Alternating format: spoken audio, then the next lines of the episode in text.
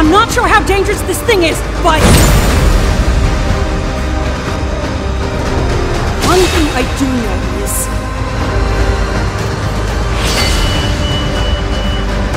We've got this.